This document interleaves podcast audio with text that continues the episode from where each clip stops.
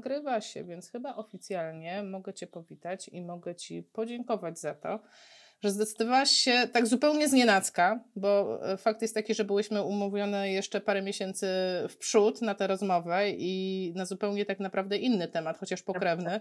Mniej więcej w tej, biegnący w tej samej tematyce. Tak, ale no koronawirus zmienił życie nas wszystkich, więc bardzo Ci dziękuję, że zgodziłaś się wziąć e, udział w tej rozmowie i bardzo Ci dziękuję, że zgodziłaś się zrobić ten kawał roboty, który zrobiłaś, jak słyszę, i o którym zaraz, e, o którym zaraz opowiemy. Dla osób, które nie wiedzą, kim jest e, Ola Cieloszczek, Ola pracuje na oddziale, jednym z niewielu w Polsce, e, na którym wymienia się pacjentom płuca. Weź, proszę cię, opowiedz trzy słowa o sobie, co ty w ogóle w życiu robisz, że ty się w ogóle znasz na tej oddechówce. Na co dzień pracuję w Uniwersyteckim Centrum Klinicznym w Gdańsku, głównie na oddziale intensywnej terapii i anestezjologii, również e, oddziale pooperacyjnym, e, gdzie leżą pacjenci, którzy są we wczesnych dobach po transplantologicznych zabiegach. I głównie pracujemy z pacjentami, którzy są po przeszczepach płuc, wątroby, nerek i wysp trzustkowych. I to wszystko jest w naszych rękach. Tak, ja, ja pozwolę sobie takie wspomnienie tutaj przytoczyć, co o, z Olą spotkałyśmy się na szkoleniu.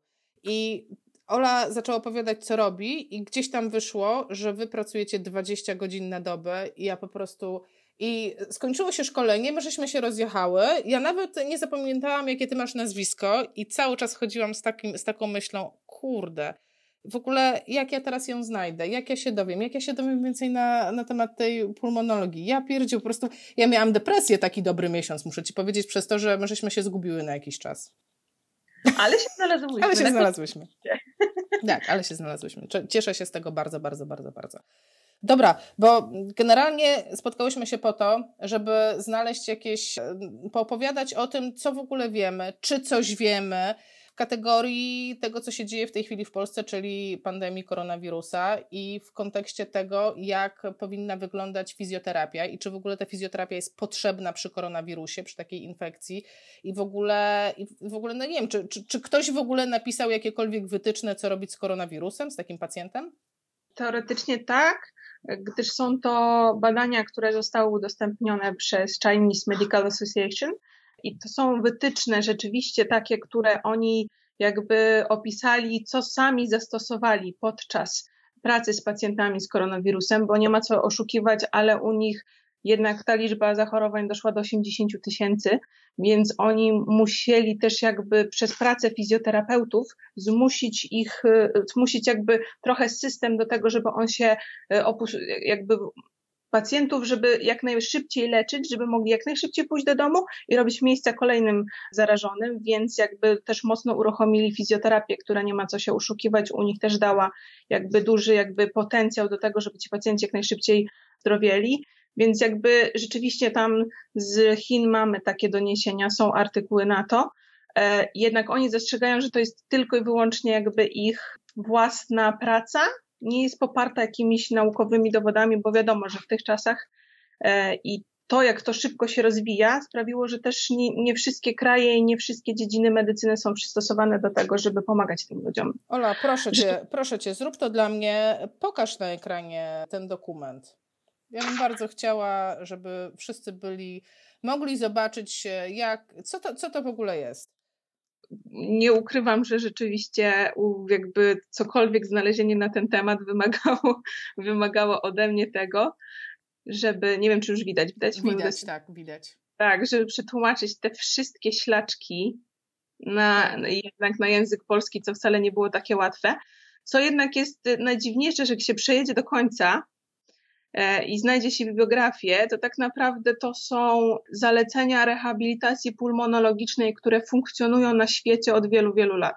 Tylko oni to, to dostosowali, tak? Dostosowali tak, to do tych potrzeb teraz. Dokładnie, dostosowali to do potrzeb jakby koronawirusa, tak? Czyli tej tego wszystkiego, co się tam u nich dzieje, ale nie są to tylko nowości. Oni tak naprawdę do takiej typowej rehabilitacji, która dzieje się e, na co dzień na oddziałach intensywnej terapii, oddziałach pulmonologicznych, dorzucili tylko tak naprawdę to, co u nich e, sprawiało jakby największy problem, czyli ta strefa psychiczna tych pacjentów. Tak jakby oni sami określili, że było widać, iż większość osób tak naprawdę przeżywa typowy zespół stresu pourazowego E, no i określili tak naprawdę ramy, w których podejmujemy tę rehabilitację i ramy, w których to, ta rehabilitacja musi zostać zastopowana lub wstrzymana na, na, dzień, na dzień tego e, okresu, nie? Dobrze, ja wiem o tym, że za chwilę opowiesz nam e, o tym dokładnie, z czym to się je, ale zanim to zrobimy, najpierw chciałabym, żebyś pokrótce opowiedziała osobom, które oglądają,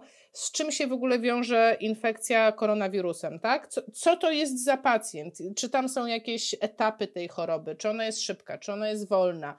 Co się dzieje z tymi pacjentami tak fizycznie? Co to są za pacjenci? No zwłaszcza oczywiście interesuje mnie to w kontekście fizjoterapii, tak? Czyli w kontekście tego, co ja mam z nimi robić. Gdybym trafiła na rehabilitację, czy gdyby pod moją opiekę trafił pacjent z koronawirusem. Prawda jest taka, że e, niewielki odsetek, bo tak naprawdę od 5 do 15% trafia na oddziały intensywnej terapii, a większość tych pacjentów to są osoby, które lub nie mają praktycznie w ogóle jakichkolwiek objawów koronawirusa, czyli oni, oni mają go, przechodzą, ale ten, ten wirus w ogóle nie daje żadnych objawów. I to głównie jest taka grupa osób takich w wieku po prostu mm, bardzo młodym, czyli do 60 roku życia. E, zdarzają się oczywiście osoby, u których ta choroba idzie na kolejne etapy, ale to też muszą zaistnieć odpowiednie warunki. Pierwszymi takim jakby etapem jest właśnie taki, tak, tak jakby pojawienie się typowych objawów podobnych do grypy lub przeziębienia. Gorączka, duszność, w niewielkim stopniu pojawia się czasem kaszel, no i bóle mięśniowe i oczywiście wysoka temperatura. Same te objawy też pozwalają nam jakby określić, czy to jest też koronawirus, czy to jest grypa, czy to jest zwykłe przeziębienie, bo wiadomo, że na przykład przy, przy, przy tej grypie e, te temperatury będą wyższe, przy przeziębieniu praktycznie może wyjść bez wysokich temperatury, ale na przykład takie objawy jak e, bóle mięśniowe, bóle stawowe, mocne uczucie zmęczenia, e, duszność, przeważnie duszność, bo bardzo jakby ani grypa, ani przeziębienie nie wiąże się z narastającą szybko dusznością. Więc tutaj to są pierwsze główne objawy koronawirusa. Przy czym ten etap można tak naprawdę, co jest najważniejsze, poradzić sobie samemu z tym etapem w domu czyli stosując odpowiednie zalecenia, które są przez na całym świecie, jakby na stronie WHO określone, można ten etap spędzić w domu, przechorować i tak naprawdę nie potrzebuje taka osoba szpitala. Najgorzej jest w przypadkach, kiedy z takiego zwykłego powiedzmy takich grypopodobnych y, objawów zaczyna się y, rozbudowywać ten etap taki, gdzie już niestety, ale pojawia się zespół ostrej y, niewydolności oddechowej, czyli ARDS. I on niestety... Zaczekaj, zaczekaj, zaczekaj, bo tutaj ja bym chciała się na chwilkę zatrzymać. Jeżeli ktoś choruje w domu, tak? Zacznijmy od tego takiego, no bo to będzie chyba najpopularniejszy scenariusz. Ludzie tak, będą tak. chorować w domu, więc przy takim, nazwijmy to, łagodnym przebiegu choroby, czyli standardowym w sumie przebiegu, mhm. czego może doświadczyć pacjent chorujący e, i co może na to zrobić? Czy potrzebuje fizjoterapii, czy są jakieś oddziaływania? Co to jest za pacjent, ten chorujący w domu? E, najważniejsze jest, co chcę najbardziej podkreślić, a co niestety jest zmorą dzisiejszej służby zdrowia, to jest niestety to, że jeśli podejrzewamy, że mamy koronawirusa, e, jesteśmy w grupie ryzyka, to nie wzywamy pogotowia. To jest ostatnia rzecz, która powinna być, bo niestety na dzień dzisiejszy w Polsce jest tak mało ratowników medycznych, tak mało karetek, że jeśli ktoś rzeczywiście ma koronawirusa, nic się nie dzieje, ale podejrzewa, że go ma, wezwie karetkę do domu, nie mówiąc o tym, że, że, że jest jakby w grupie ryzyka, to dana sekcja e, jakby ratownictwa medycznego, ona na ten dzień zostaje objęta kwarantanną, więc nie uczestniczy w dalszym procesie. Czyli automatycznie dwóch tak naprawdę ratowników plus karetka no jest wyłączona z jakby z dalszej możliwości pomocy innym osobom, które naprawdę będą jej potrzebować.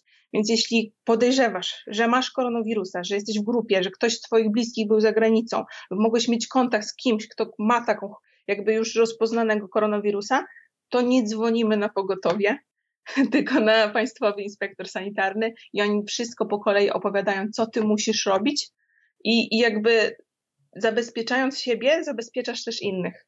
Tak, Czyli stwarzasz jest... jakby bezpieczeństwo nie tylko dla siebie, ale też dla osób, które są w Twoim otoczeniu.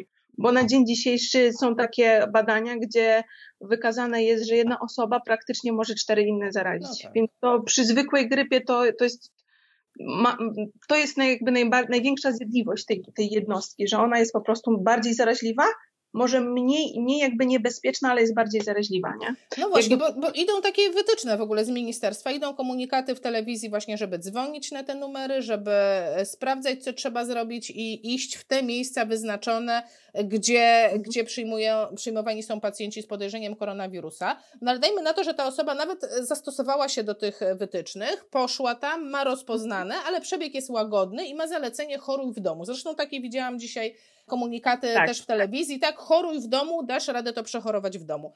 Czego ona może doświadczyć? Ty mi mówiłaś, jak żeśmy rozmawiały przed nagraniem, że koronawirus ma taką właściwość, że tak jakby odcina dopływ tlenu do ciała, tak? Że nagle to ciało nie jest w stanie wykorzystać tlenu, nawet jeżeli oddychamy. To, to, to, to, to co ten pacjent czuje tak fizycznie?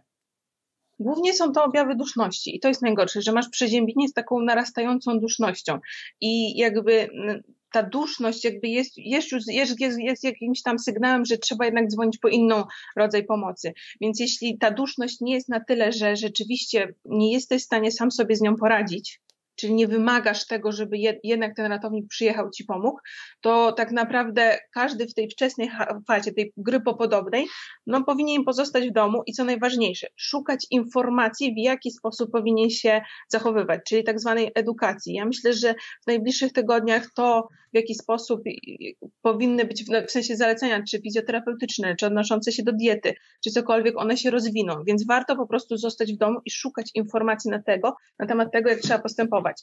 Ważne jest też, że w, tych, w tej ostrej fazie, kiedy czujemy się najgorzej, jednak ograniczyć do minimum jakkolwiek aktywność, w sensie taką um, typu ćwiczenia czy tak dalej. Lepiej dać czas organizmowi na to, żeby się po prostu regenerował.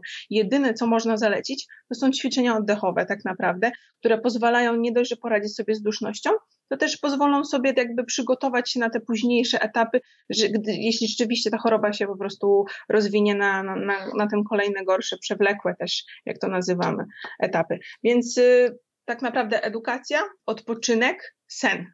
To jest najważniejsze, o czym bardzo mało osób tak, tak zwane, że ty naprawdę musisz dać organizmowi czas na to, żeby, zarege, żeby się regenerował i żeby tak naprawdę sam zaczął zwalczać tę chorobę. Bo, bo jakby na dzień dzisiejszy też są leki, które jakby powstrzymują to, co się dzieje, ale nie, tak jak dużo osób mówi o tym, żeby nie brać paracetamolu, nie brać jakichś gripexów, bo to tylko maskuje chorobę, a pozwala się jej po prostu dalej rozwijać, nie? Więc raczej skupić się na tym, żeby się regenerować, odpoczywać, dieta. Na przykład palenie papierosów mocno jednak chorobę rozwija, bo to mocno obciąża też układ oddechowy, więc o tym też trzeba nam po prostu pamiętać. Dobrze, a co Chińczycy mówili na temat, co oni rekomendują w tym takiej, w tej takiej, w ogóle wydali w tym dokumencie są jakieś informacje na temat e, fizjoterapii w tym takim e, łagodnym przebiegu, czyli w, ty, w tym domowym, bo e, wspomniałaś na samym początku, że dużym problemem w tej całej chorobie jest to, że narasta lęk w pacjencie i że tak. on zaczyna się bać i w końcu tak, masz tę duszność i ty już nie wiesz, czy masz duszność, bo ci się pogarsza, czy masz duszność, e, że jesteś w panice, czy masz duszność, że się boisz. Ja na przykład jestem takim typem osoby, że ja łapię duszność ze stresu. Ja na przykład mi jest duszno od piątku. Po prostu, po prostu tak, bo tak reaguje na stres, zaraz, ee, ee, zaraz po prostu mam takie stany. I czy w takim razie, czy mogę traktować to fizjoterapeutycznie jako, nie wiem, e, e, jako postępowanie na przykład tak jak w astmie, tak? Jak mam duszność, no to mam jakieś zalecenia, e, co mogę zrobić, żeby sobie poradzić z tą dusznością. Czy można to przełożyć na, na te takie lekkie stany z koronawirusem? Tak, oni też właśnie w swoich badaniach podkreślali to, że jakby cały proces rehabilitacji tej wczesnej, to, że ty wiesz dokładnie, co się z tobą będzie działo, pozwoli na to, że w momencie, kiedy ta duszność się pojawi, zamiast panikować i wchodzić jakby na te etapy narastającego lęku, będziesz dokładnie wiedział, co masz zrobić. Więc yy, więc nie pozwolisz tej duszności narastać, bo będziesz wiedział, że musisz się pochylić, przyjąć odpowiednią pozycję. Jeśli, narasta, jeśli duszność narasta, po prostu trzeba też jakby e, zacząć tworzyć łańcuchy zamknięte. Mhm, więc... A pokażesz to? Bo ja myślę, że wiele osób obejrzy to. Ja pamiętam, ja miałam na studiach te wytyczne co do astmy. Połowę pamiętam, połowę nie, ale jeśli, jeśli albo powiesz, gdzie można to znaleźć, ale... Ja, ja ja mogę podesłać, bo są e, na przykład bardzo fajne strony e, internetowe, które dokładnie z obrazkami po kolei pokazują. My na przykład mamy też u siebie w szpitalu nie wiem czy będzie widać, mhm. taką ulotkę, która jest na oddziałach pulmonologii, która nazywa się ćwiczenia oddechowe i zalacenia diatetyczne. I tu w bardzo fajnych obrazkach nasi pacjenci dokładnie wiedzą, jakie ćwiczenia wykonywać i jak sobie z taką dusznością radzić, jak powinna wyglądać w ogóle dieta u osoby pulmonologicznej. Więc, y, więc y, myślę, że takich, y, myślę, że po prostu podrzucimy ludziom takiego linka, tak, żeby oni na sami, będzie. Tak, dokładnie, żeby oni sami wiedzieli, jakby mo, mogli z niego skorzystać w momencie, kiedy naprawdę potrzebują tej informacji. Tak, Więc... bo to nie jest trudne. Powiedzmy tutaj, e, ciężko nam zademonstrować coś, ale to nie są trudne rzeczy. Generalnie polega to na tym, że trzeba się pochylić, podeprzeć i w zależności dokładnie. od tego, jak się... Tak.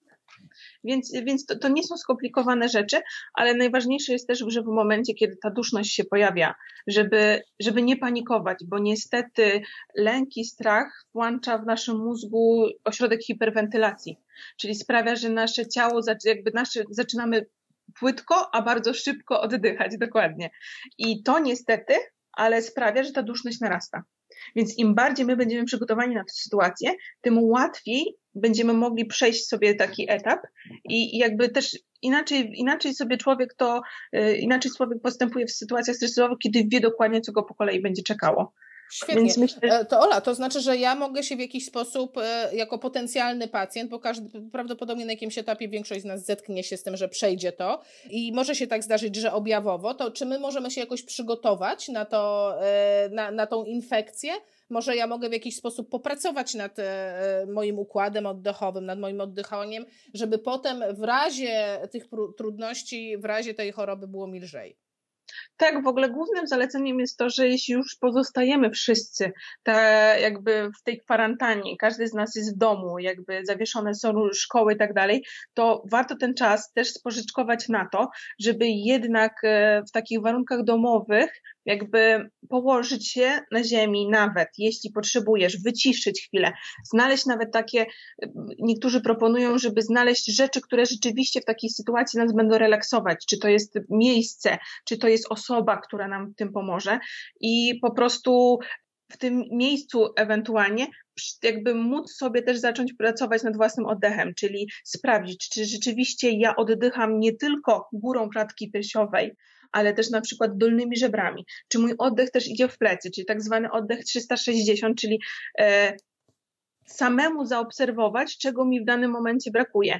Ustać przed lustrem i zobaczyć, poobserwować własny wdech i, i sprawdzić, czy po prostu on jest tu pełną, czy on się znajduje tylko tu, czy to jest rzeczywiście każdy mój centymetr ciała w tym oddechu e, uczestniczy, bo nie ma się co oszukiwać, ale w momencie po prostu zachorowania my będziemy narażeni na to, że, że jakby ta nasza zdolność oddechowa będzie malała. Więc jeśli my w tym momencie sobie już ją zwiększymy, to nawet jeśli ona nam trochę ubędzie, to to nie będzie taka duża strata. Bo jeśli nasza zdolność oddechowa, typowo kobiety przeważnie, wciągnięty brzuch, a oddycha tylko góra pleców, kartka, bo przecież wszystkie chcą mieć piękną talię, tak?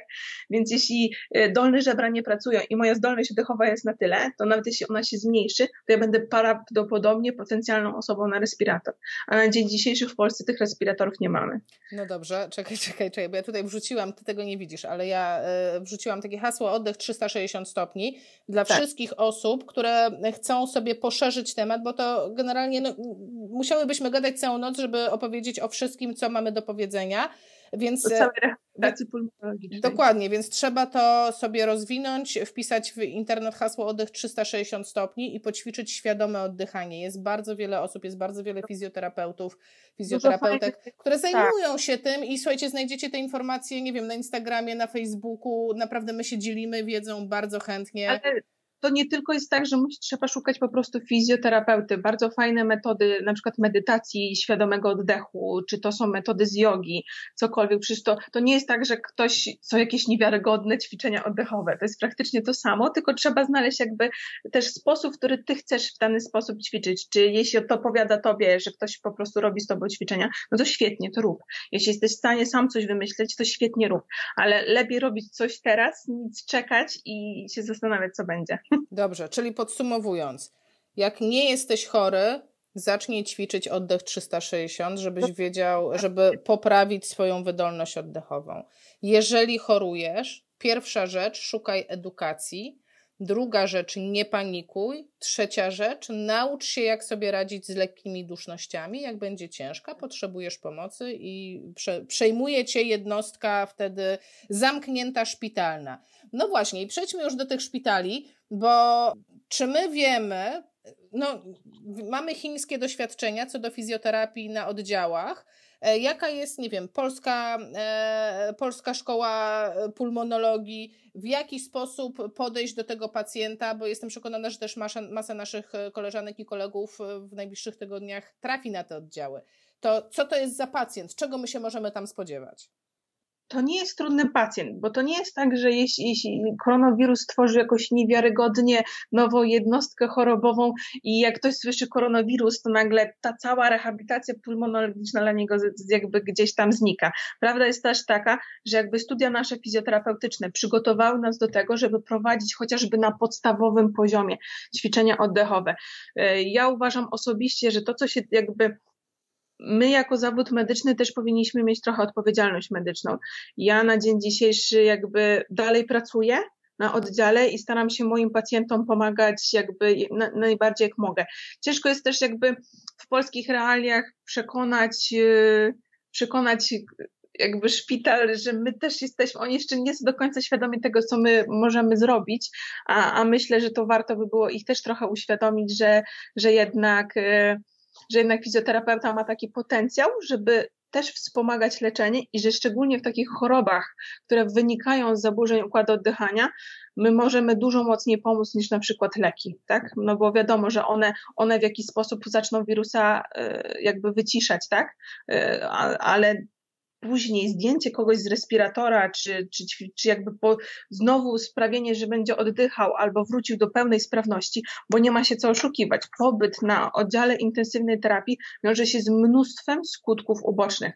To jest niestety długi okres leżenia, tak? Jest obniżenie siły mięśniowej, obniża się drenaż płucny ze względu na to, że my pozosta pacjent pozostaje w łóżku. Zwiększa się ryzyko zakrzepicy żylnej, tak? Więc kole kolejny trudny temat przebywania w łóżku. No i oczywiście lęk, depresja. A przecież takie, takie rzeczy jak ćwiczenia przeciwzakrzepowe, ćwiczenia oddechowe, no to każdy fizjoterapeuta zna. Tak, tak, tak, to... tak, tak, tak, tak, tak, tak, dobra. Mhm. Każdy, jasne. I właśnie dlatego ja jestem po tej drugiej stronie, bo powiem szczerze, jakbym ja dzisiaj dostała powołanie od ministra, pani Tokarska, pani się stawia tam, nie wiem, na Wołoskiej, bo w Warszawie to Wołoska jest. Być, tak, że, że no, mogą nas po prostu zagonić do roboty. Tak? Przecież tak? właśnie dlatego rozmawiamy. I ja myślisz, że. Myślisz... Wszyscy mówią, Bojku, ja muszę siedzieć w domu, jakie to jest straszne. Ja od tygodnia mam najbardziej pracowity tydzień ever. No więc właśnie, więc ja bym na przykład zupełnie altruistycznie chciała wiedzieć, co mam robić z pacjentem na OIC, jeżeli ja tam trafię, bo mnie minister wezwie i nagle znajdę się w tym czerwonym kombinezonie, stojąc przy pacjencie, który jest podłączony do respiratora. Co ja mam robić? Czy ja w ogóle mogę coś zrobić? Kiedy ja mogę to robić? E, powiedz mi cokolwiek. Jak ja mam się odnaleźć w tym systemie? E, ogólnie to jest też tak, że na dzień dzisiejszy jakby po, z góry jest powiedziane, że jeśli chodzi o pacjentów pulmonologicznych, czy to są po, po pacjenci po, po jakich, jakichkolwiek zatrzymaniach krążeniowo-oddechowych, czy to są pacjenci ze względu na to, że narastała jednak ta niewydolność oddechowa, najważniejsze jest to, żeby ta rehabilitacja jak najczęściej, jak najszybciej była wprowadzona dla takich pacjentów, tylko niestety trzeba pamiętać o tym, że ona musi być dostosowana indywidualnie do każdego pacjenta. To nie może być tak, że my wchodzimy na oddział intensywnej terapii i lecimy po kolei każdego. No bo to jest też tak, że niestety każdy pacjent jest inny. Każdy pacjent ma inne choroby współistniejące i na innym stopniu niewydolność oddechową, bo to też jest jakby ważne. I Ważne jest też to, że są, są jakby okresy stabilne, niestabilne choroby. Wiadomo, że ta choroba na początku, kiedy się rozwija, ona będzie bardzo niestabilna i w zależności tak naprawdę z godziny na godzinę pacjent może się zmieniać. Później, jeśli to jest taki późniejszy okres choroby, kiedy on się już ustabilizuje, nic dużego jakby nie, nie ma dużych wahań, to wtedy już zupełnie inne rzeczy można wprowadzać też z pacjentem. No i bardzo ważne jest niestety to, że to jest choroba bardzo zaraźliwa. I nawet jeśli to jest oddział intensywnej terapii, to wymaga od tego, żeby każdy fizjoterapeuta się do tego przygotował, czyli miał odpowiedni odpowiedni jakby zabezpieczenie ze strony też szpitala. Oni mają obowiązek, żeby nam jakby udostępnić rzeczy, które nas też zabezpieczą i nie pozwolą nam się zarazić. Bo prawda jest taka, że jeśli sami dobierzemy sobie odpowiednie zabezpieczenie, to ryzyko tego, że się zakażemy, to jest w ogóle bardzo małe. A bardzo mało osób na przykład wie, że osoby przebywające na respiratorze mają zamknięty, jakby zamknięty obwód tu jest tak, że jak jest rurka, respirator, to to absolutnie nic nie wydostaje się. Tylko właśnie o to chodzi, że trzeba pamiętać o tym, żeby to nic się nie rozszczepiło. No dobra, czekaj, czekaj, bo ja się, w, y, ja się wtrącę, bo ja wiem, że dla Ciebie to są wszystko oczywiste rzeczy, ale ani dla mnie, ani dla większości osób na, w Polsce to nie są oczywiste rzeczy. Więc ja Ci powiem, jak ja to zrozumiałam. Czyli tak, trafia pacjent na mhm. oddział mhm. intensywnej terapii jest zaintubowany i z tego co czytałam, rekomendacje są takie, żeby ich intubować szczelnie, czyli on ma albo rurkę, e, albo ma tracheostomię, albo jest zaintubowany przez usta. To tak, czy to jest pacjent przytomny, czy nie? Zależy bo jest taka szansa, że może być przytomny, ale przeważnie ta intubacja i to wszystko, co się dzieje z pacjentem sprawia, że oni mają niestety, ale włączane leki typu propofol, fentanyl i tak dalej, które sprawiają, że nie dość, że są zwiotczeni, to są też y, jakby e, śpią. Po prostu są wprowadzani w stan śpiączki farmakologicznej. Nie ma co się ukrywać. To jest kolejny jakby powód taki, że ten narasta ten lęk, narasta ta, ta jakby wszystko, co się wokół ciebie dzieje. Ludzie panikują, więc ta osoba też dodatkowo dodatkowo panikuje, więc kolejny, kolejna rzecz, która sprawia, że wcale nie, jego stan się nie poprawia, a idzie w, dru w drugą stronę. Też bardzo ważne jest to, że inaczej będzie prowadzony ten cały proces, jeśli to będzie osoba starsza, jeśli to będzie dziecko jeśli to będzie osoba otyła, bo to też intubacja jakby u takiej osoby też zupełnie inaczej wygląda. No i osoby, które są obciążone tysiącem innych chorób współistniejących, szczególnie tych krążeniowych, e, więc to też będzie inaczej wyglądać. Nie? Dobrze, e, ja jeszcze tak wrócę na chwilę, bo ty powiedziałeś, że musimy dbać o siebie, musimy, e, musimy brać sobie, szpital ma obowiązek nas zabezpieczyć. Ja się odwołam do tego, co wyczytałam w wywiadzie z profesorem Szczeklikiem na ten temat, zresztą bardzo dobrym wywiadzie, mogę go podać podlinkować na dole, e, to tam pan profesor powiedział, że większość zakażeń personelu medycznego miała miejsce nie z powodu zaniedbania, e, że oni nie mieli sprzętu, nie mieli mhm. zabezpieczenia, tylko w wyniku tego, że nie umieli tego sprzętu założyć albo zdjąć, zwłaszcza zdjąć bo trzeba jeszcze umieć to założyć i zdjąć i są, y, i są wytyczne, można je znaleźć. One są y, na stronie Krajowego Konsultanta y, Anestezjologii i i zapomniałam czego, ale ja to jestem w stanie to podlinkować. Tak. Wytyczne, jak się ubierać, tak? Znaczy, to jest też tak, że wiesz, ja już po tylu latach spędzonych w szpitalu mam tak, że ja praktycznie ściągając od tyłu robię tak, że ja potrafię w jedną kulkę wszystko zwinąć i wrzucić w kosz. Ale to jest kwestia, wiesz, to zwijasz tu, zabierasz tu, bierzesz tu, ściągasz i dosłownie za jeden ruch. No tak, ale trzeba to umieć, trzeba wiedzieć, że taki ruch istnieje. Ja e, okazało się ostatnio, że ja nie umiem rękawiczek zdjąć, tak? E, tak.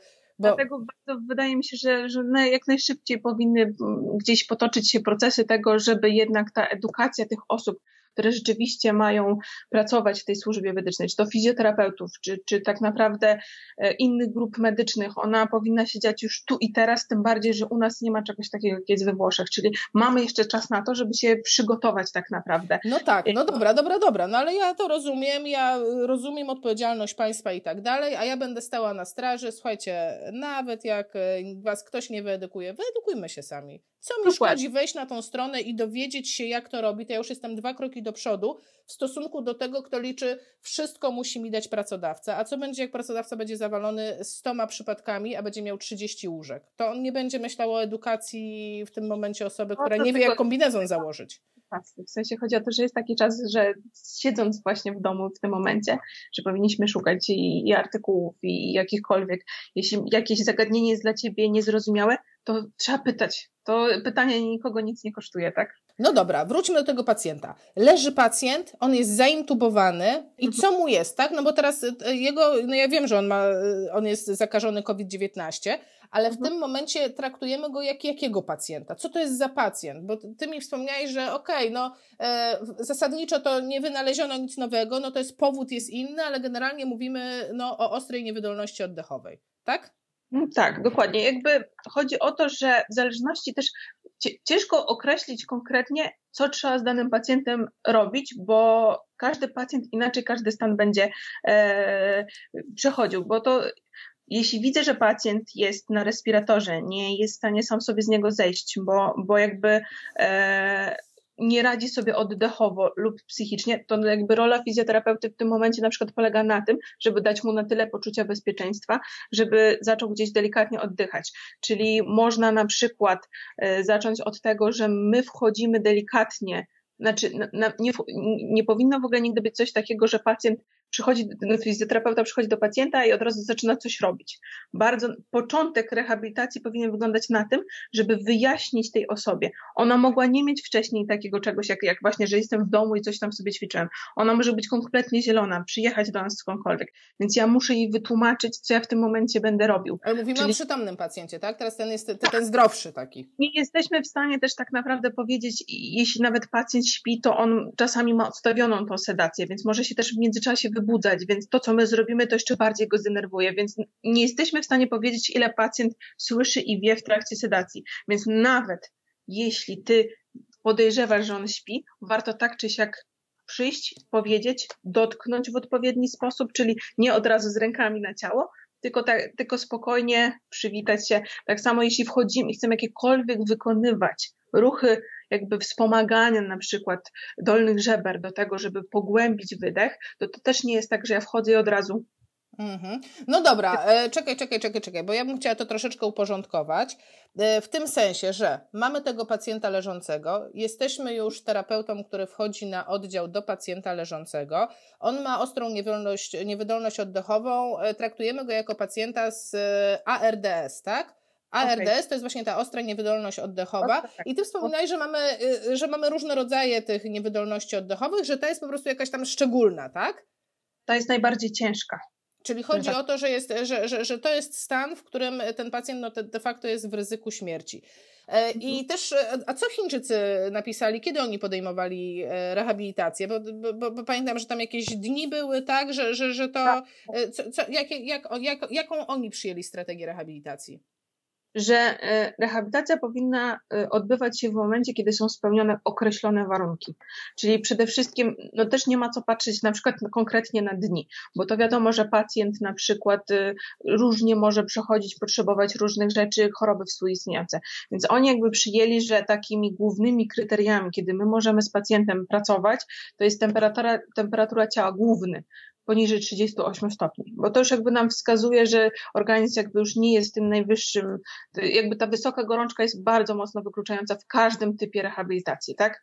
E, I jakby oni określili, że to mniej więcej będzie się działo w momencie poniżej siódmego dnia, od diagnozowania tego pacjenta, tak? Czyli on też jest, jakby ten okres tego zarażania też jest jakby mniejszy, bo, bo to nie ma tak, że pacjent też w każdym, jakby w każdym czasie zaraża tak samo, nie? Czyli poniżej Więc... siódmego dnia wchodzimy z rehabilitacją, czy nie? Nie, powyżej, powyżej siódmego dnia. Czyli poniżej... rehabilitację zaczynamy powyżej, po siódmym dniu od zdiagnozowania odstępnej diagnozy.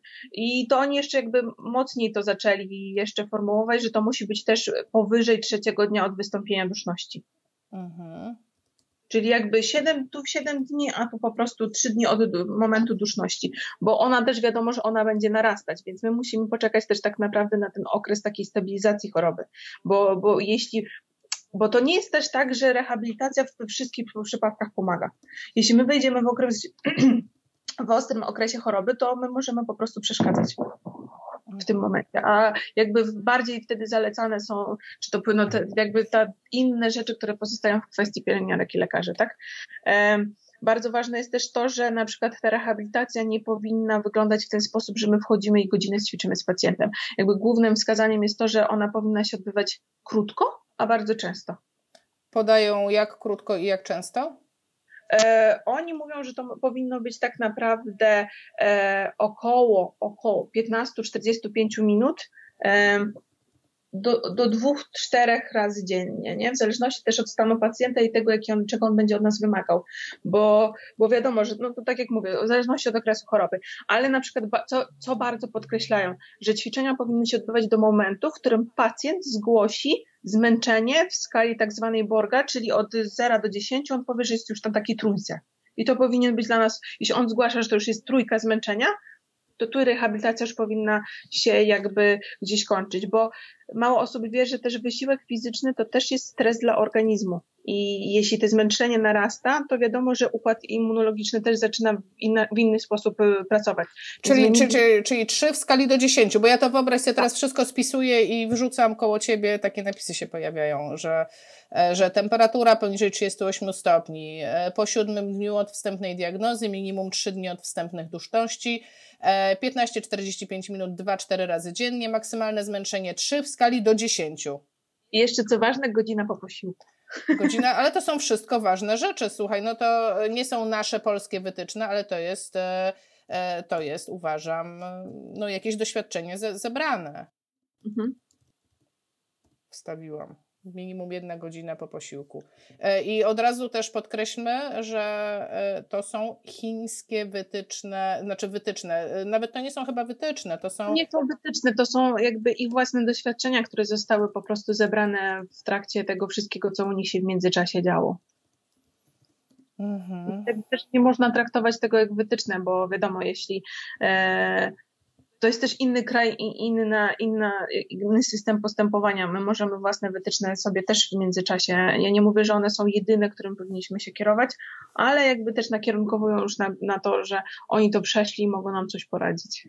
Okej, okay, ja to zapisałam. E, kto ma potrzebę, to sobie robi screena, e, będzie miał tam czym się troszeczkę posiłkować E, i już to chowam i możemy rozmawiać dalej. Czyli takie mamy takie już jakby wstęp, co oni sobie wybadali, to już mamy. Patrz, w ogóle mnie nie widać, wyłączyłam się tak tymi napisami, się zajęłam, żeby było ładnie. Okej, okay, e, czyli mamy, mamy tego pacjenta, przychodzimy do niego, ty byś, e, w jakim kierunku byś sugerowała podjęcie terapii? Od czego taki terapeuta, co po prostu kompletnie, tak jak ja, nie mam kompletnie doświadczenia w pulmonologii, w życiu nie byłam na oddziale na, na OIC, w życiu nie pracowałam z pacjentem zaintubowanym i wchodzę po prostu tam, cała na biało albo na czerwono i słuchaj, no ja w tym momencie, ja, ja, ja mam już mokro i, i bynajmniej nie z ekscytacji. E, jakby my, my na dzień dzisiejszy, jeśli chodzi o intensywną terapię, to skupiamy się na czterech najważniejszych rzeczach, czyli głównie to jest oczyszczanie dróg oddechowych. Chodzi o to, że niestety pojawienie się rurki intubacyjnej, czy, czy, czy tracheotomii, czy cokolwiek, co jest po prostu, dzieje się w układzie oddechowym, on też będzie się oczyszczał, więc na pewno będzie pojawiała się duża ilość wydzieliny. Więc jakby kwestią fizjoterapeutów jest też to, aby pomóc tym pacjentom to wydzielinę ewakuować poza układ oddechowy. I tu spokojnie można użyć sobie e, oklepywania, wibracji, wstrząsania klatki piersiowej. Nie ma problemu, żeby ten pacjent nawet z rurką intubacyjną czy tracheotomią układał się na boku i, i oklepywania na boku, e, czy, czy rzeczywiście na przykład w takich wyższych pozycjach siedzących, bo nie ma się co bać respiratora, jeśli tu się nic nie, jeśli tu się nic nie rozpina, to pacjent, pacjent, my czasami pacjentów z respiratorem siadamy i to dla nas żaden, siedzamy w sensie na łóżku, to żaden problem, żeby lepiej było na przykład oklepać, że pacjent mógł się pochylić i rzeczywiście te, ta ewakuacja tej wydzieliny była w taki maksymalny sposób efektywna. Czekaj, czekaj, muszę Druga... się wtrącić, muszę się wtrącić, bo jeśli chodzi o ewakuację wydzieliny, to wchodzimy w procedury, które powodują tak zwany e, aerozol. I do aerozoli mamy odrębne wytyczne, jeśli chodzi o bezpieczeństwo. I tutaj trzeba mieć świadomość, i to są też e, wytyczne i WHO, i profesor Szczeklik też o tym mówił, że w momencie, kiedy mamy do czynienia z procedurą, gdzie może się wytwarzać e, aerozol, i to jest właśnie ta procedura, o której ty mówisz, że przy niektórych oczyszczaniach może się tak zdarzyć, to po pierwsze, e, znaczy pierwsze takie, pierwsza taka zasada bezpieczeństwa, jeśli nie jesteśmy potrzebni w tym pokoju, to nie, nie bądźmy w ogóle w tym pokoju. Tak. To, jest, to, to jest pierwsza w ogóle bezsprzeczna rzecz, także jeżeli zdarzycie, zdarzy Wam się, mówię teraz do fizjoterapeutów, być e, w, na oddziale, na którym będą pacjenci z COVID-19, to jak ktoś oczyszcza, to nie wy jesteście najbardziej ciekawi teraz, jak to wygląda, tylko to jest czas, kiedy, wy, kiedy trzeba wyjść za drzwi i naprawdę nie robić tam tłumu. Niemniej, w momencie, kiedy e, wejdziecie w procedurę, o których mówi Ola, czyli zaczniecie wspomagać tego pacjenta w oczyszczaniu, e, musicie się zabezpieczać e, na wypadek zakażenia. Amen. To nie jest też tak, że my musimy w ostateczności, jakby, że fizjoterapeuta musi doprowadzić do tego, żeby wydzieli nam, my możemy ewentualnie pobudzić danego pacjenta do tego, żeby miał ten efektywny kaszel, tak? Poprzez na przykład ćwiczenia oddechowe.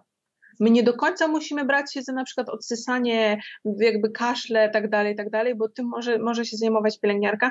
Chociaż na przykład jest coś takiego, że są na przykład takie specjalne maski, które po prostu pacjent sobie do nich po prostu wykaszluje, wypluje, ona jest po prostu usuwana. Albo to, co na przykład Chiny podały. Oni po prostu brali zwykłe woreczki, tak jak do wymiotów i kazali im po prostu w ten woreczek kaszleć, przy czym on był zamykany, szczelnie wyrzucany, specjalną taką nakładką, nie? Więc to też myślę, że to jest tylko no, kwestia tego, że, że jakby mm, z dostępnością tego, nie? Na naszych oddziałach. To, to jakby to jest tylko sugestia. No tak, ale, tak. ale już przynajmniej wiadomo, co robić. E, czyli, to... czy, czy, czyli pierwsza taka rzecz, ułatwić mu e, przesuwanie wydzieliny od dołu ku górze, tak? To... Czy poklepać. Wibratory często są też chyba na oddziałach, prawda?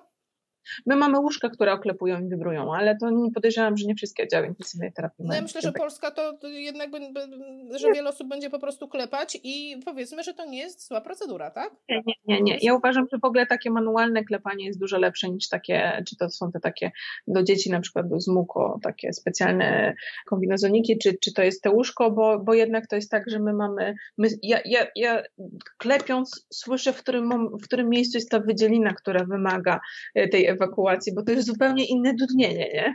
Więc można to naprawdę z, z czasem zobaczyć, w którym miejscu. Ja czasami przykładam rękę i wiem, że to jest, to jest pełno, nie? Nie wiem, co powiedzieć. W tej chwili nie wiem, co powiedzieć. No dobrze. Tak. Kolejne. No, cudownie. Okej, okay, ale dobra nie czas na żarty, tak? Aczkolwiek trzeba też rozluźniać e, atmosferę zdecydowanie. Więc e, ewakuacja wydzieliny, jak nie pamiętacie tego, trzeba sobie otworzyć e, fizjoterapię oddechową, tam są sposoby wibrowania, tam są sposoby oklepywania. Generalnie standardowa fizjoterapia, standardowa oddechówka, nic wyrafinowanego, tak? Tak samo na przykład kolejnym etapem u nas jest kontrola oddechu, tak? Czyli ja sprawdzam, czego pacjent, to, to samo co robiłam w domu, sprawdzam, czego potrzebuje mój pacjent. Czy on już tylko oddycha górą i ta hiperwentylacja już się nie może prze, jakby przerwać. Więc bardzo często jest na przykład tak, że wtedy ten pacjent nie do końca czasem wie, co ma robić. Więc bardzo na przykład ważne jest to, żeby położyć ręce w miejscu, w którym ja chcę, żeby poszedł tlen i żeby on się skupił na tym, że on ma, on ma tam rzeczywiście zawędrować. I często jest tak, że pacjenci wtedy, jak skupiają się na tym, gdzie ten, gdzie ten tlen wysłać, oni się w tym czasie też wyciszają. Więc to też jest na przykład bardzo fajna, fajne dla nich ćwiczenie i można w ten sposób sobie z nimi pracować. Albo bardzo mało osób y, robi długi wydech, więc to też jest na przykład fajne ćwiczenie, bo jednak długi wydech sprawia, że płuca podnoszą się wyżej, bo one są e, jakby um, pozbywane powietrza, więc się obkurczają, więc one idą wyżej. Więc łatwiej jest komuś pozbyć się wydzieliny, kiedy te płuca są wysoko, niż kiedy są dopchane powietrzem do końca i jakby cała ta wydzielina jest dopychana po prostu e, do kątów płuc, nie? Więc to też jest na przykład ważne, żeby się skupić na tym, żeby też oddech 360 e, i żeby pacjent był w stanie na przykład e, myśleć o tym, gdzie ten oddech ma być i bardzo często ci pacjenci, którzy są na respiratorach, mm, oni nie do końca E, do końca używają przepony, bo, bo to jest też tak, że w zależności od tego, jaki jest tryb respiratora, on sprawia, że, że to jest takie sztuczne, na, sztuczne wpychanie powietrza i jego zabieranie z podciśnieniem. Więc tam przepona absolutnie nic nie robi. Więc też bardzo ważne, żeby pokazać im, gdzie ona jest, i żeby po, jakby też pomóc trochę jej w pracę, bo to też jest mięsień, który niestety y, im słabszy jest człowiek, on też gubi swoją możliwości rozkurczania się i, i swojej pracy. Okej, okay, a, a, a pozycje ułożeniowe?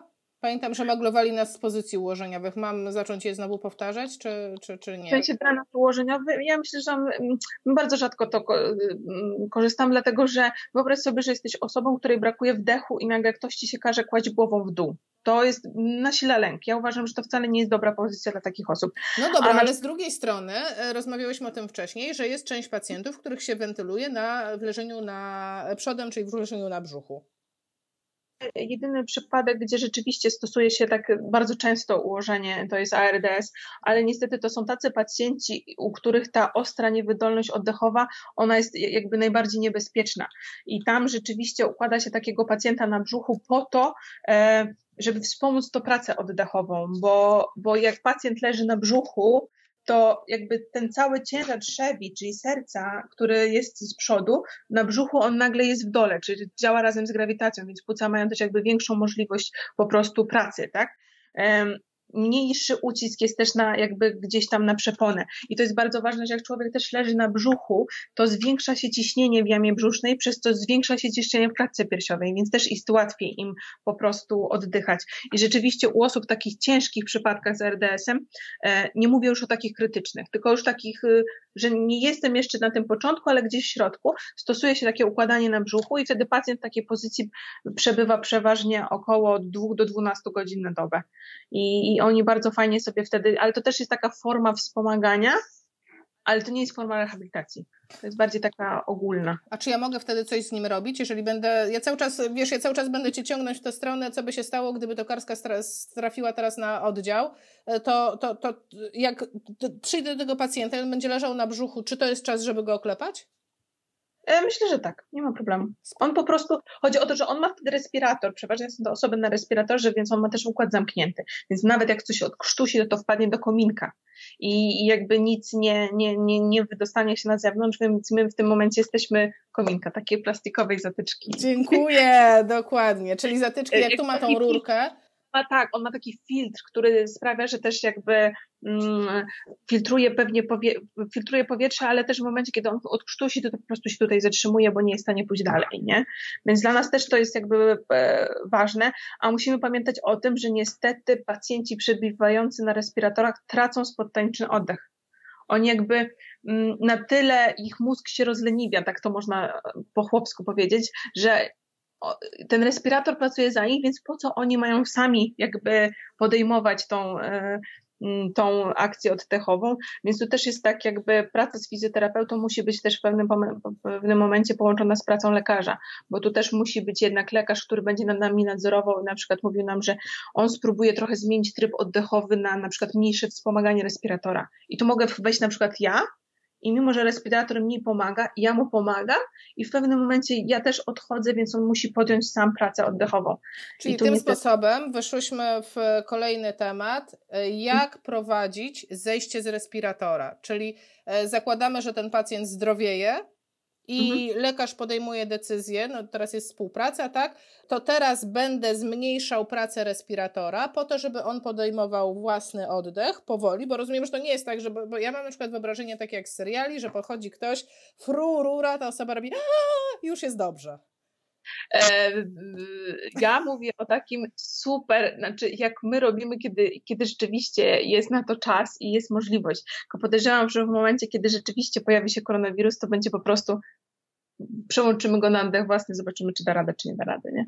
I wtedy na przykład fizjoterapeuta, ja mówię o takim super, super, jak, jak my to robimy na oddziale, kiedy mamy czas. Dobra, ale Albo... opowiedz, jak to robicie na oddziale, czyli, czyli to jest tak, czy ja dobrze zrozumiałam. W takich warunkach super, lekarz przychodzi, mówi Pani Aleksandro, dzisiaj zmniejszamy tam, nie wiem, strzelam, 15% e, wspomożenie respiratora, cyk. I w tym momencie przechodzi pani Aleksandra i pomaga temu, panie Stasiu, wszystko jest dobrze, tak. jestem z tobą, oddychamy razem, ja ci pomogę, coraz mniej, coraz mniej, coraz mniej, po to, żeby on się pozbył stresu i rzeczywiście, żeby podjął tą pracę. I następnego dnia kolejne 15, kolejne 15 i potem śluz wyciągamy.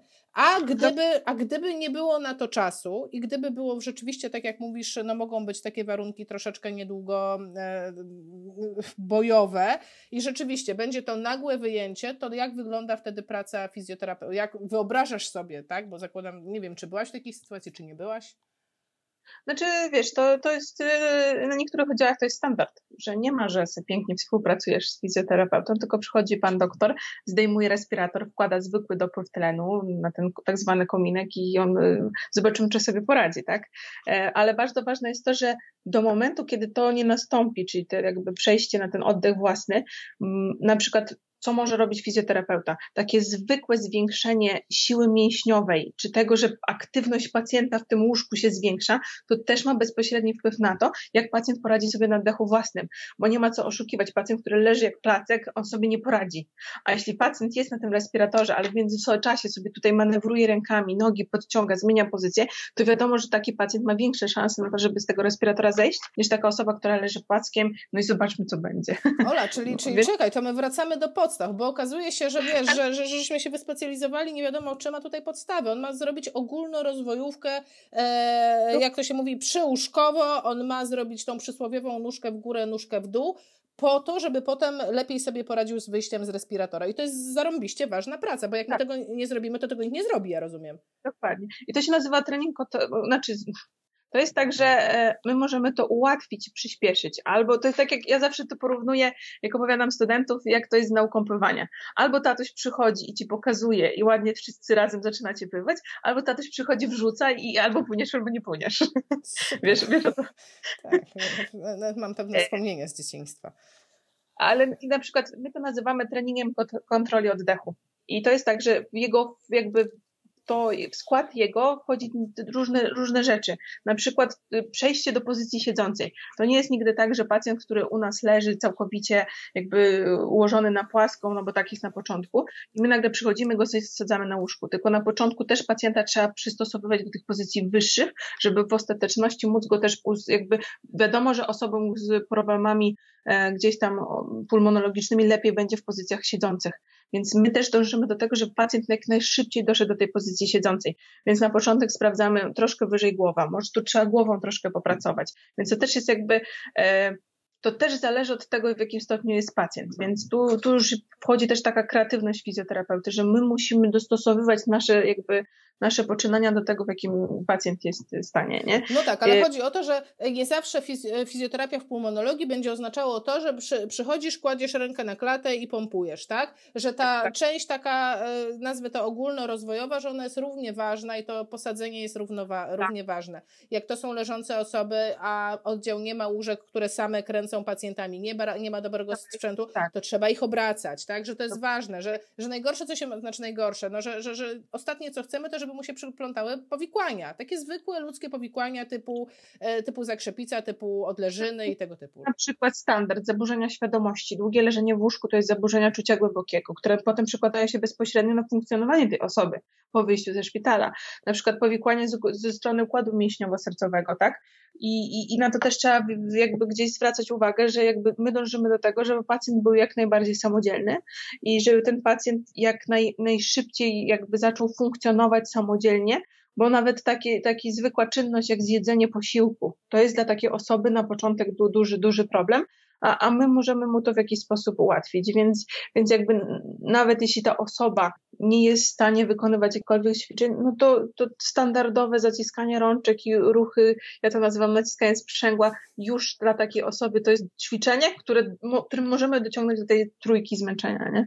Super, super. E, a powiedz mi tak, to załóżmy, że wszystko dobrze poszło, przeszedł mhm. najgorszy czas, że zeszliśmy z respiratora, daj Boże, bez traumy do końca życia. E, no i pacjent jest zwalniany do domu. Kiedy on jest zdrowy? Masz taką wiedzę, kiedy, kiedy pacjent jest uznawany za zdrowego obecnie? E, kiedy przez 6 e, tygodni nic się nie dzieje i dwa razy pod rząd zostaną wykonane testy na koronawirusa i one oba wyjdą negatywne. Jakby to wtedy jest określany jako pacjent zdrowy, tak? Czyli Czas może być różny, ale te dwa negatywne testy pod rząd, jeśli one wychodzą negatywne, to, to my możemy jakby sugerować, że to już jest rzeczywiście pacjent wyleczony. I to jest z tego dokumentu chińskiego, tak? Te sześć tygodni. Tak, tak bo my tak. mamy chyba inne normy w kraju, dlatego że mamy, jeszcze nie minęło sześć tygodni w ogóle od pierwszego pacjenta, a mamy już 13 wyleczonych, więc... Te, te, te dwa testy to też są jakby tych z, z, ujęte w tym u wytycznych że te dwa testy muszą wyjść rzeczywiście negatywne.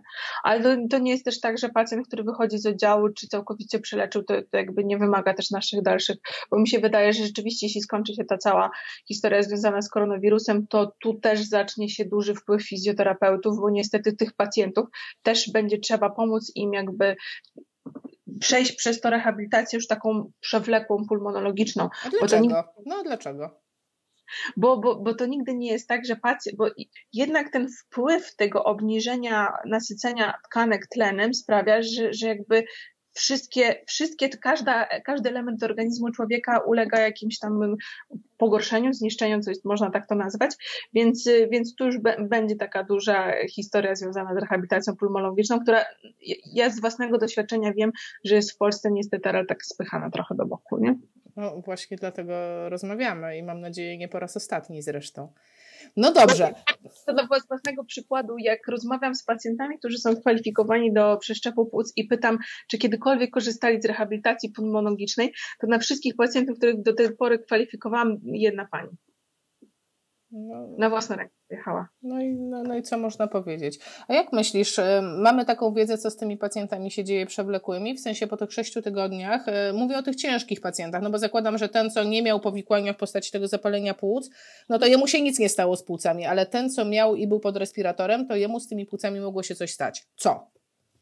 No, zmniejszy się wydolność oddechowa, czyli to, co rozmawialiśmy, co sobie ćwiczyliśmy. On teraz wydolność będzie, niestety to będzie się objawiało tym, że będzie zwiększa, większa podatność niestety na zmęczenie, czy to takimi zwykłymi czynnościami, bo na przykład bardzo mało osób ma w ogóle do czynienia z osobą, która dłuższy czas przebywała na oddziale intensywnej terapii. Takie osoby naprawdę uczą się życia na nowo i to jest tak, że one muszą, bardzo często tłów jest słaby po takim pobycie, więc zaczynamy tak naprawdę od pacjenta, który musi nauczyć się siedzieć, który musi nauczyć nauczyć się chodzić, który musi zaczynać jakby sam funkcjonować w środowisku i to też jest tak, że bardzo rzadko ktokolwiek z, jakby z rodziny, czy jakby żaden normalny człowiek nie jest przygotowany na to, że trafia mu się nagle niepełnosprawna osoba w domu, tak? Więc tu też, też jakby rola fizjoterapeuty będzie polegała też na tym, e, żeby jednak pomóc im wrócić do normalnego życia, poradzić sobie z tym wszystkim, to tak jak właśnie Chińczycy po, podkreślali, że niestety taki pobyt to można spokojnie podciągnąć pod zespół stresu pourazowego czyli też może skończyć się depresją, a jeśli ktoś pozwoli nam spokojnie przejść z tego momentu, kiedy jestem osobą jakby zależną od innych do, do momentu, kiedy sam sobie radzę z własnym życiem, to myślę, że tutaj te skutki psychiczne, psychologiczne, czy ten lęk, czy ta depresja rzeczywiście można to ograniczyć. A niestety depresja jest nową chorobą cywilizacyjną, więc to, to cała sytuacja, która dzieje się na dzień dzisiejszy wcale tam nie pomaga.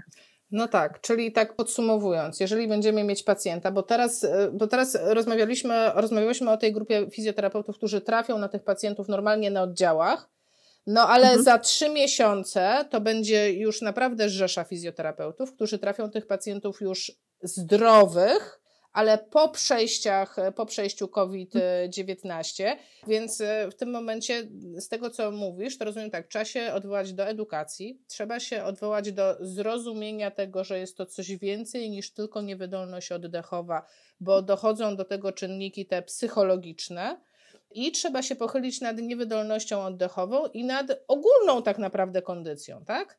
Tak, tak, bo nie ma się co oszukiwać, że osoby, które posiadają lepszą kondycję fizyczną, one będą takie, takie, takich chorobach przechodzić lepiej, e, łatwiej im będzie. Bardzo, bardzo fajnie to widać na przykład na takich młodych osobach, które trafiają na nas oddział, że one praktycznie ze stanu całkowitego zaniku mięśni do momentu, kiedy ta masa mięśniowa odbudowuje się, to jest, to jest tak krótki czas, że nie jesteś w stanie w ogóle e, jakim cudem bo, ale ze względu na to, że wcześniej rzeczywiście dbali o zdrowie i ta aktywność fizyczna, ich mięśnie miały zupełnie inny jakby potencjał, to zupełnie się inaczej przeniesie niż na przykład no taka, no taki 40-latek, który większość życia przesiedział na kanapie. Okej, okay. wiesz co, y, tak powiem Ci szczerze, y, uspokoiłaś mnie trochę. Mam takie poczucie, że, y, że po pierwsze, że praca z tymi pacjentami nie przerasta możliwości przeciętnego fizjoterapeuty. Dokładnie, dokładnie. Właśnie musi, znaczy my jako fizjoterapeuci powinniśmy też jakby zapoznać się z tym, co się dzieje, czyli dowiedzieć się, na czym polega ta praca, że rzeczywiście jeśli przyjdzie nam e, pracować z takim pacjentem, to ja podejdę, okej, okay, może, może nie jestem osobą, która na intensywnej terapii wie wszystko, bo to nie jest też tak, że jak ja, ja przyszłam na oddział, to też wiedziałam wszystko, to wszystko jakby co się dzieje, ja tam musiałam przepracować swoje lata, ale chodzi o to, że jak nie wiesz, co robić, to zapytaj lekarza. On, on ci powie, pan jest w stanie takim, takim, takim i jakby nawet jeśli wykonasz najprostsze ćwiczenia oddechowe, najprostsze ćwiczenia przeciwzakrzepowe, to ty tak już mu pomożesz w jakiś sposób, więc nie ma się co też tych pacjentów bać, tylko po prostu yy, właśnie o to chodzi, żeby nie panikować, tylko podejść do nich jako, jako normalnego pacjenta, którego normalnie trafili, dostaliby na oddziale, a nie jako osobę z koronawirusem i tak dalej. Żeby też nie panikować, tylko podejść do tego racjonalnie, bo to pozwoli nam w zupełnie inny sposób e, też zaplanować to, co chcemy z tym pacjentem zrobić.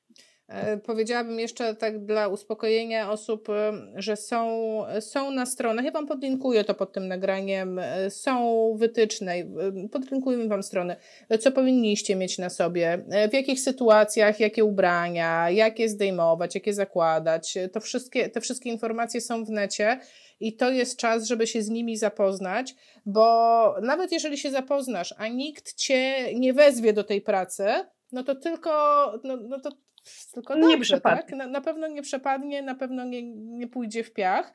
I tak zastanawiam się, czy jest coś, co byś chciała powiedzieć fizjoterapeutom z pozycji takiej osoby, która, e, która no, ma jeden z najcięższych pewnie tygodni w ostatnich latach pracy i z perspektywy osoby, która, ja przypuszczam, że ty się zetkniesz z tym wirusem, tak? Wcześniej czy później to, to, to, to, to, to, to jednak e, będzie taki pacjent, nie? E, I bo my, my się boimy, Ola, tak po prostu się boimy. Tak, ale z drugiej jakby każdy się boi, ale z drugiej strony każdy z nas wybierając zawód medyczny wiedział, że, że jest to zawód, który polega na tym, że my poświęcamy się też dla drugiego człowieka, tak? Więc ja nie wyobrażam sobie, że na przykład ratownik czy pielęgniarka zostawia pacjenta na dzień dzisiejszy e, przy łóżku, bo on się boi koronawirusa. I jeśli im więcej my wiemy o tej chorobie, jakby każdy mnie też na dzień dzisiejszy pyta, czy ja się nie boję jechać do pracy. No nie, bo ja mam taką wiedzę, taką świadomość, że dla mnie wychodzenie codziennie do pracy, dla mnie to jest zwykły dzień roboczy i niczym on się nie różni od okresu przed. Jest tylko, jak to się śmiejemy, jest okres przedświąteczny, bo to jest zawsze tak, że na działach zawsze się robi przed świętami pusto. I dla nas to jest taki okres przedświąteczny. Jest ten strach, ale im więcej ja wiem o tej chorobie, tym jakby jestem w stanie e, zupełnie inny sposób podejść do tej pracy. I też po, polecam każdemu, że jeśli nie czuje się przygotowany, to jest właśnie ten czas, żeby, żeby sobie poczytać, żeby, żeby znaleźć te informacje. Ja, ja też zawsze to, co mówię moim dziewczynom, nie wiesz, to pytaj. Nikt jeszcze zapytanie nie został w jakiś sposób, e, że tak powiem, jakby wyśmiany czy coś sposób, a lepiej, żebyś nawet został wyśmiany, ale się czegoś dowiedział, niż, niż żebyś od, jakby ze swoich lęków sprawił, że tej drugiej osobie nie pomoże. I to nie jest też tak, że, że my będziemy wymagać tej fizjoterapii, ale u każdego w domu może pojawić się osoba, która wymaga jakby, e, w nasz pewno w naszym otoczeniu będą takie osoby, które kiedyś będą wymagały naszej, naszej pracy, nie? Tak, ja sobie zapisałam jeszcze, żeby podlinkować taki dokument, który mi wysłałaś e, o zdrowiu psychicznym nas, personelu medycznego, tak. jak zachować spokój i jak sobie poradzić z naszymi własnymi lękami. E, ja Wam to też podlinkuję tutaj w, Tam jest na dole. Jeden ulubiony podpunkt, że jeśli coś robiłeś kiedyś szybko, to teraz naucz się robić to dwa razy szybciej, ale bez paniki. Dokładnie. I to jest bardzo ważne, bo, bo jeśli rzeczywiście będzie bardzo źle, a, a nie możemy, znaczy trzeba zakładać, że, że, nie pojawi się u nas taka sytuacja jak we Włoszech, bo jednak my mamy jako Polacy dużo większą świadomość niż, niż Włosi i, i, i jednak widać, że w Chinach to, to wszystko zaczyna się powoli uspokajać, a, a my jednak dość szybko tą prewencję gdzieś tam zastosowaliśmy ale no nie możemy na 100% powiedzieć, że nie zdarzy się taka sytuacja, że, że, że jednak będzie ciężko. E, I, i tu jednak, tu jednak musimy, musimy się na to też przygotować, więc warto też jakby do tych sobie to przeczytać i wiedzieć, że są też jakby dla nas, jako dla personelu medycznego specjalne osoby, gdzie jeśli mamy ten strach, jeśli mamy ten lęk, jeśli nie radzimy sobie z sytuacją, oni też potrafią nam pomóc. Super. Ola. Bo, nie, bo jak jest, nie jesteśmy w tym sami, tak? Tylko powinniśmy się właśnie w takich okresach czasu bardziej jednoczyć niż dzielić. Też tak uważam i dlatego niezmiernie Ci dziękuję za ten poświęcony czas e, i wiem, e, też wszyscy chcę, żeby wiedzieli, że to nie jest tak, że my żeśmy poświęciły godzinę, tylko Ola siedziała, wiele godzin spędziła na przetłumaczeniu tego chińskiego dokumentu. Ona przetłumaczyła to z chińskiego na nasze, moi drodzy. Po prostu po prostu e, brak mi słów, jestem, jestem pełna podziwu jak, i bardzo pracował w Google Translatorem, to wie, że to tłumaczenie nie wygląda tak, że masz piękny tekst i on ci pięknie przetłumaczy, także każdy to rozumie. Dokładnie, dokładnie. Ola, bardzo Ci dziękuję. Też, tak tłumaczenie tego tekstu też uświadomiło mi, że, e, że wcale Polska nie jest gdzieś tam e, gdzieś w tyle z tymi wszystkimi, tylko że robimy to samo, co robią ludzie też na świecie. A przynajmniej to, co Chińczycy. A przynajmniej to, co Chińczycy. Dobrze. Ola, jeszcze raz bardzo, bardzo dziękuję. E, zajrzyjcie do linków pod tym filmem, bo tam jest to wszystko, o czym mówiłyśmy. E, nie panikujmy, trzymajmy się razem e, i no ja wierzę, że damy radę. Wierzę, że więcej w nas dobrego niż zresztą ja wiem, że tak jest. Tak. Ola, dziękuję, wszystkiego dobrego i życzę Ci, żebyśmy za miesiąc, za trzy miesiące i za pół roku wspominały i mogły zrobić podsumowanie tego tak naprawdę, jak to wszystko się sprawdziło i że było super. Super, dzięki bardzo. Dziękuję serdecznie, cześć wszystkim.